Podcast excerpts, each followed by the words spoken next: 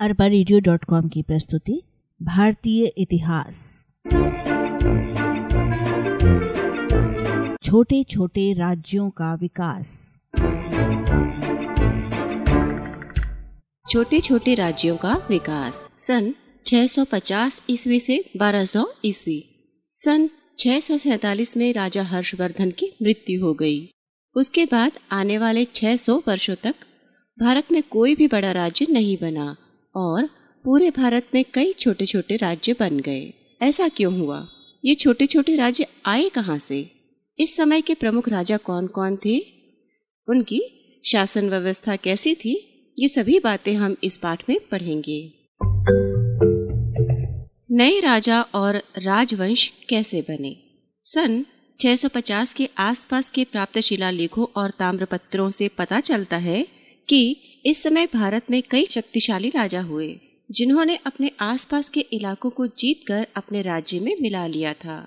लेकिन बाद में इन राजाओं के उत्तराधिकारी उतने योग्य नहीं हुए, इस कारण उनके राज्यों के अधिकारी, प्रांत प्रमुख, सेना प्रमुख आदि अपने इलाकों में ज़्यादा आसानी से शासन करते थे और धीरे धीरे उस राजा की अधीनता मानने से भी इनकार करने लगे। उदाहरण के लिए, पश्चिम भारत के एक राज्य में राष्ट्रकूट वंश का शासन था, जो पहले चालुक्य राजाओं के कर्मचारी थे। परंतु आठवीं सदी में उन्होंने अपनी ताकत बढ़ाकर अपने आप को स्वतंत्र शासक के रूप में स्थापित कर लिया। कभी कभी ऐसा भी हुआ, किसी शक्तिशाली योद्धा ने अपने साथियों के साथ कमज़ोर कबीलों और बस्तियों पर आक्रमण कर अपना अधिकार स्थापित कर लिया। आगे चलकर उसने दूसरे इलाकों से ब्राह्मणों, व्यापारियों और किसानों को बुलाकर वहाँ बसाया और खुद को वहाँ का राजा घोषित कर लिया। उदाहरण के लिए, राजस्थान में जोधपुर के पास घटियाला से मिले एक शिलालेख से पता चलता है, इस क्षेत्र में प्रतिहार वंश के लोगों का शासन इसी तरह स्थापित हुआ था। जबलपुर के निकट त्रिपुरी राज्य के कलचूरियों ने छत्तीसगढ़ में अपना शासन स्थापित किया था। राजा और राज्य बनने के कुछ और भी तरीके थे। जैसे कुछ परिवारों ने ज़मीन के बड़े बड़े टुकड़ों पर अधिकार कर लिया। उन जमीनों से अच्छी फ़सलें प्राप्त करने के लिए सिंचाई के नए साधन जैसे कुएँ, तालाब पावड़ी आदि बनवाए। इससे फ़सल अच्छी होने लगी और वे संपन्न होने लगे। धीरे धीरे उन इलाकों के लोगों पर उनका दबदबा बढ़ता गया और लोग उनकी बातें मानने लगे। इन परिवारों ने अपने को श्रेष्ठ और ऊँचा सिद्ध करने के लिए अपने वंश का संबंध देवताओं व ऋषियों से जोड़ा। उदाहरण के लिए, बंगाल में पाल वंश एवं मध्य भारत में कलचूरियों का उत्थान कुछ इसी तरह हुआ था। ब्राह्मणों और भाटों की भूमिका।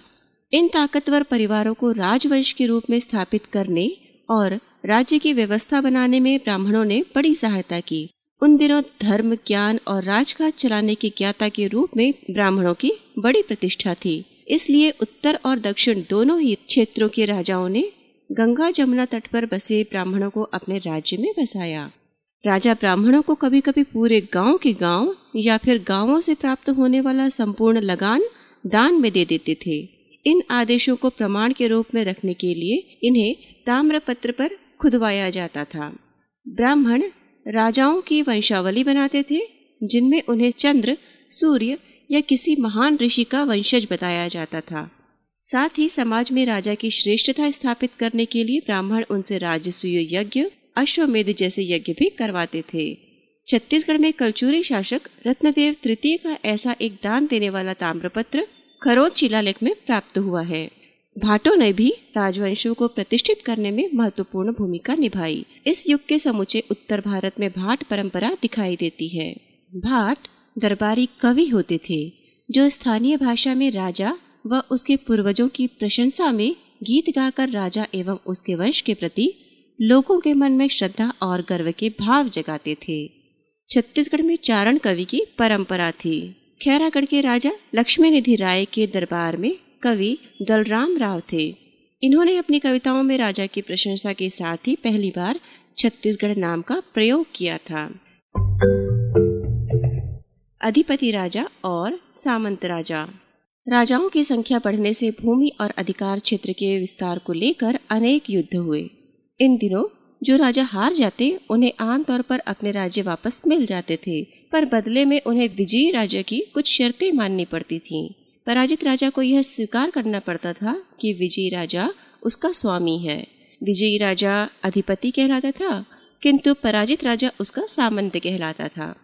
यह दिखाने के लिए वह किसी राज्य का अधीन है या राजा का अधीन है, पराजित राजा को अपने नाम के आगे यह बात लिखनी पड़ती थी, जैसे, परम भट्टारक, परमेश्वर, महाराजाधिराज, श्री भोजदेव के चरणों में रहने वाला महासामंत, श्री क्षितिपाल।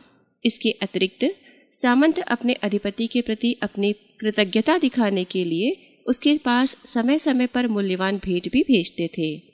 साथ ही जब भी अधिपति राजा कोई युद्ध लड़ रहा होता तो सामंतों को उसकी सहायता के लिए अपनी सेना लेकर जाना पड़ता था।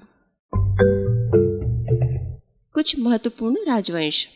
सन 800 ईस्वी के लगभग 1000 ईस्वी तक उत्तर, पूर्वी और मध्य भारत, दक्षिण में तीन बड़े प्रभावशाली राजवंश बने। उत्तर भारत में प्रतिहार वंश, पूर्वी भारत में पाल वंश और दक्षिण में राष्ट्रकूट वंश। इन तीन वंशों के राजा कन्नौज पर अधिकार करने और उत्तरी भारत पर अपना अधिकार स्थापित करने के लिए आपस में लगभग 200 वर्षों तक लड़ते रहे और इसी कारण तीनों राज्यों की शक्ति भी नष्ट हो गई। छत्तीसगढ़ में कलचूरी वंश, जिसे है वंश भी कहा जाता है, के राजा राज्य कर रहे थे। इनमें कलिंगराज, रत्नदेव, जाजल्वदेव आदि प्रमुख हैं। सन 1000 ईस्वी के आसपास कलिंगराज ने समुचे दक्षिण कौशल पर अधिकार कर लिया। उसने तुम्माण नगर में अपनी राजधानी स्थापित की और लंबे समय तक स्वतंत्रता पूर्वक शासन किया। इसी वंश के रत्नदेव ने महाकौशल क्षेत्र में रतनपुर को राज्य की नई राजधानी बनाया। उन दिनों महाकौशल के क्षेत्र में रतनपुर की बराबरी का कोई शहर नहीं था। कलचूरी वंश के राजा अपने आप को राजपूत कहते थे। इनके अतिरिक्त इस काल में भारत के दूसरे इलाकों में भी, विशेषकर उत्तर उत्तर पश्चिम व मध्य भारत में कई राजपूत राजवंश प्रभावी हुए। इनमें से कुछ प्रमुख थे चौहान, तोमर, परमार, गुर्जर और प्रतिहार आदि। इन राजवंशों की विशेषता यह थी कि प्रत्येक वंश की कई शाखाएँ अलग अलग जगहों पर राज्य करती थी। इस समय मध्य भारत में परमार वंश के राजाओं का शासन था। इस वंश के राजाओं में सबसे प्रसिद्ध था राजा भोज। राजा भोज ने सन 1000 ईस्वी से 1035 तक शासन किया। अपनी शक्तिशाली सेना के कारण ही वह एक विशाल साम्राज्य की स्थापना करने में सफल हुआ था। भोज एक पराक्रमी राजा होने के साथ साथ विज्ञान, साहित्य और वास्तुकला में भी गहरी रुचि रखता था। इसी समय मध्य एशिया का एक शक्तिशाली शासक हुआ, जिसका नाम महमूद गजनवी था। उसने सन 1000 ईस्वी से 1025 तक बार बार उत्तर भारत के राज्यों पर आक्रमण किया और धन लूटकर अपने राज्य वापस चला गया। उसके राज्य में एक बड़ा विद्वान था, अलबरूनी।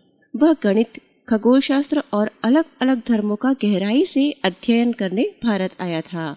यहाँ आकर उसने संस्कृत भाषा सीखी और कई वर्षों तक जगह जगह भ्रमण कर पुरानी पुस्तकों का अध्ययन किया। अपने देश लौटने के बाद उसने 1030 ईस्वी में अरबी भाषा में एक किताब लिखी, जिसका नाम था तहकीक ए हिंद। इस किताब में उसने भारत के लोगों, उनके धर्म, रीति रिवाज, विज्ञान, गणित और खगोल शास्त्र आदि के बारे में विस्तार से लिखा था। शासन की नीति। इन अधिकारियों को राज्य की तरफ़ से नियमित वेतन नहीं मिलता था, बल्कि बड़े भू क्षेत्र या कई गाँव इनके नाम कर दिए जाते थे। इन क्षेत्रों से अनेक लोग लगान आदि वसूल करते थे। इस वक्त लगातार युद्धों के चलते रहने के कारण सेना का महत्व बढ़ गया था। राजाओं की सेना बहुत बड़ी नहीं होती थी। बड़े अधिकारियों और सामंतों के पास अपनी अपनी सेनाएँ होती थीं, जिन्हें वे ज़रूरत पड़ने पर राजा की मदद के लिए भेजते थे। सेना में पैदल सैनिकों के अलावा हाथी और घोड़ों का महत्व बढ़ गया था।